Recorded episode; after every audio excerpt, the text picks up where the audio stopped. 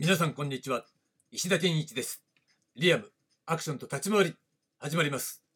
今週のテーマはアクションの体です。どうぞお付き合いください。さて、えー、昨日はですねアクション体とはというね話でアクションを体現できるための最低限の身体操法を身につけた状態その体のことをアクション体と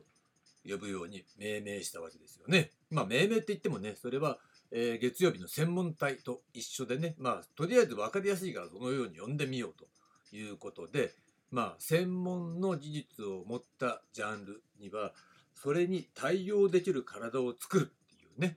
えー、そういった訓練が、えー、明確に存在してる。その代表がバレエとか相撲なんですよということ、ね、それが月曜日の話だったわけですが、今日のテーマは、えー、その続きで、リズムの話という形でね、お届けしたいと思います。なんでリズムかっていうと、これアクション体と関係あるからなんですね。で、まあ、立ち回り表現におけるアクション体の働きは、リズムという形でとてもね、貢献するわけなんです。で、立ち回りにおけるリズムっていうのは、自律的に生成されるものであり、その発生源、発生法の根底にアクション体があるわけなんですね。で、まあ、アクション体っていうのは、えー、分かりやすく言ってしまえば運動構造ですからねこの運動構造にのっとって体を動かす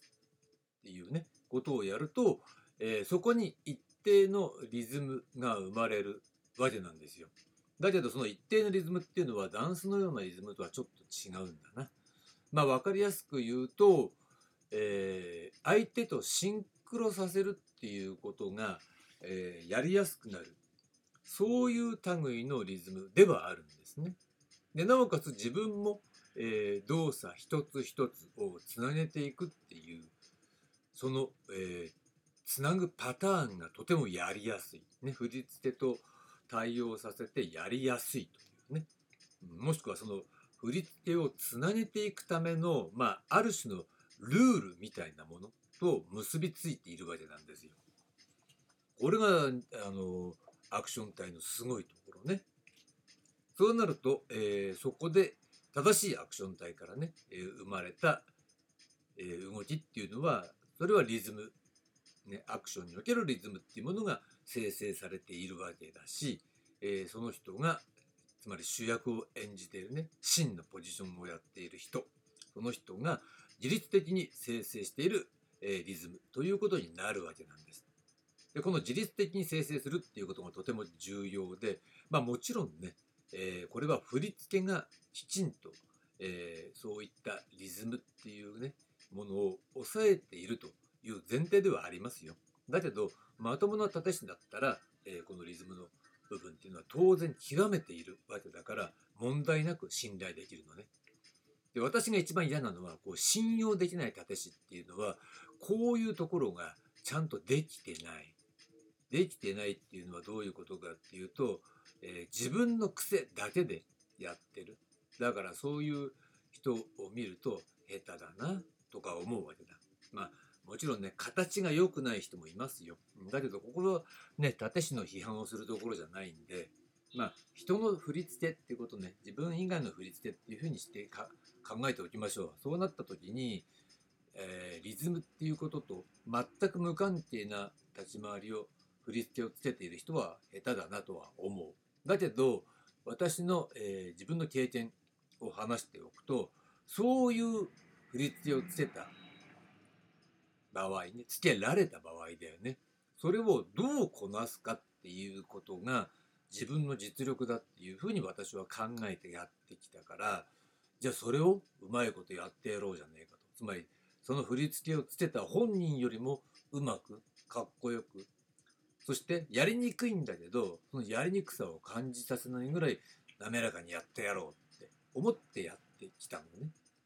うん、でそれはある意味、えー、影に隠れた勝負なわけだ、うん。うまくできれば俺の勝ち、ね。うまくできなかったら相手の勝ちみたいな。まあ勝ち相手の勝ちじゃないけどね俺の負けみたいなねそういう姿勢で臨んできた結果、えー、そういったもの全部こなしてきましたけどっいうことなのね。だけど、実際は流れる立ち回りの方が気持ちいいからいいに決まってるわけだ。で、その気持ち悪い立ち回りをつける人って実力者なんて一人もいないから。っていうことはね、間違いないんです。まあ、まさにね、えー、このリズムっていう観点から、えー、その、今話したようにね、気持ち悪いリズム、つまり流れないリズムみたいなことを考えたときに、だからその人はアクション体ができていないんだなっていうことがわかるわけですよ。逆説的にね、分かっちゃうわけ。で、このリズムなんですけれども、リズムって言ったってさ、まあ、音楽のね、リズムみたいに、同じ、えー、一定の感覚で動くっていうことじゃないわけですよね。そこが魅力なわけだ。だけど、まあ、この間ちょっと見た、YouTube で見た、ね、剣舞みたいな、ね、有名な団体の人なんだけど、そのライブパフォーマンスを見たら、結局さ、一定のリズムで動いちゃってるわけだね。そうなると、きちんと立ち回りの動きっていうね、えー、もの、動き自体はできるにもかかわらず、やっているにもかかわらず、えー、それは立ち回りじゃないものになっちゃう、ね。で、気持ち悪いリズムで動いてるなってことになってしまうわけだ。で、一番の問題は、えー、リズムを作るペースメーカーは主役、芯なんですよっていうことね。それを他のリズム、音楽のようなリズムに合わせるとかね、みんなで合わせると、同じ動きをやるとか、そういうことをやっちゃうと、隙間がなくなっちゃうのね。と隙間がなくなっちゃうと、えー、その人がペースメーカーじゃないわけだからさ、隙間っていうのはその人が、えー、主役が、芯がペースメーカーだから、その時の気分で変わったりもするってことも含めてね、えー、自在にえー、やっていいわけだよね。でその自由度、そのインプロビゼーション的自由度の高さっていうのが、えー、実力の度合いを測る、えー、基準にもなっていくわけだし、えそれができるかできないかっていうこと。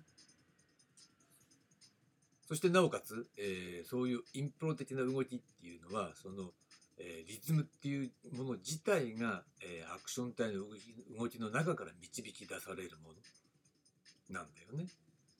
で、その動きっていうものが、えー、たまたまある動きっていうものを誘発する。誘発するっていうのは、振り付けは変えちゃダメなわけだから。なった時に、例えば、えー、抜き道をやって真横で止めるって思ってたのが、勢い余って、え真横で止まらないでもうちょっと動いちゃいました。でも、その動いちゃったんだけど、オーバーしたとこで止めた時に、その形が良かった。だったらそれ採用みたいな形になるわけだよね。もしくは本番でそうなった時に、えー、リハーサルの時とは違うんだけど、えー、本番の方がもっとかっこよかったってことは多々わけなんですよ。だからおそらくそういう立ち回りのリズムを崩して隙間を潰してっちゃう人たちっていうのは、えー、そういった経験を積んだことがないのね。本番で、えー、リハーサル以上のものがで出てきた本番がリハーサルよりもかっこよかったとかそういうのを見たことがないし自分でも経験したことがないから平気で潰して平均的な動きをやるってことで満足しちゃうんだよね。もしくは自分ができるけど他の人ができないから他の人に合わせてやったらそういうレベルになっちゃいました自分のレベルを落としてまでえー、全体の、えー、平均値を上げるっていうね、方法論を選択しましたね。まあそういう人いますけどね。だ同じ立ち回りをやるのが好きな人っていうのは、それなんだ。乗るか反るかみたいなね。良くなるかもしれないけど失敗するかもしれないっていうものにかけないで、えー、良くはならないけど無難に失敗のない立ち回りを、えー、必ずえ行うっていうことに集中するって人もいるのね。うん、それは面白くもなんともないんだけどさ、それやりたいんだったら勝手にやればいいじゃないっていうこと。だからライブパフォーマンスではそういったこともありうるんだけれども、え、それをやっちゃうと自分の成長がなくなるから全く意味ないです。ということなのね。でそこはアクションの、え、醍醐味、本質を、えー忘れた動きになっちゃうってことはやっぱそれも空洞の一種なんだよね。本質の空洞化しちゃうでしょ。で形だけでしょ。とあのドーナツの、ね、外側っていうのは形だけなわけだ。異分野練習だからね。だけどそれがいつの間にか重要だっていうことになってしまうっていうのはやっぱり真ん中が空洞だからなんだけど同じなんだよ立ち回りも同じことを繰り返して形をかっちり決めて全部当てはめてそれを毎回再現しますみたいなことをやっちゃうとアクションの一番大事な真ん中の空洞の部分がなくなっちゃうからね。えーということでこのアクション体っていうものがこのリズムを導き出すということになるわけなんです。でそれはさ今話したようにその隙間っていうものを作り出すっていうことができる構造になってるわけだね。でそこに対して相手が合わせるということ。で、えー振り付けさえ変えなければさあと大きく変えなければ何をやってもいいっていう世界があるわけね。だからこそそこに自分の表現を入れ込む入り込む余地があるわけだしそれがインプロビゼーション的にこう出てくるってこともあり得るわけだ。で多少間が変わったって、えー心底、えつながってる絡みだったらそういったところまで伝わってちゃんと合わせてくれるんだな。だからそういう高いレベルの立ち回りを経験したことない人っていうのには言ってもわからない世界なんだろうけれども実際そういったこともあるんです。だからそういったことを実現していかないと意味ないよねっていうことなんだよ。でそのためにはアクション体を作ってその上でそこから生成されるリズムっていうものを、えー生み出していくと。でそれがいわば見る側もそこを鑑賞してるっていうことなのね。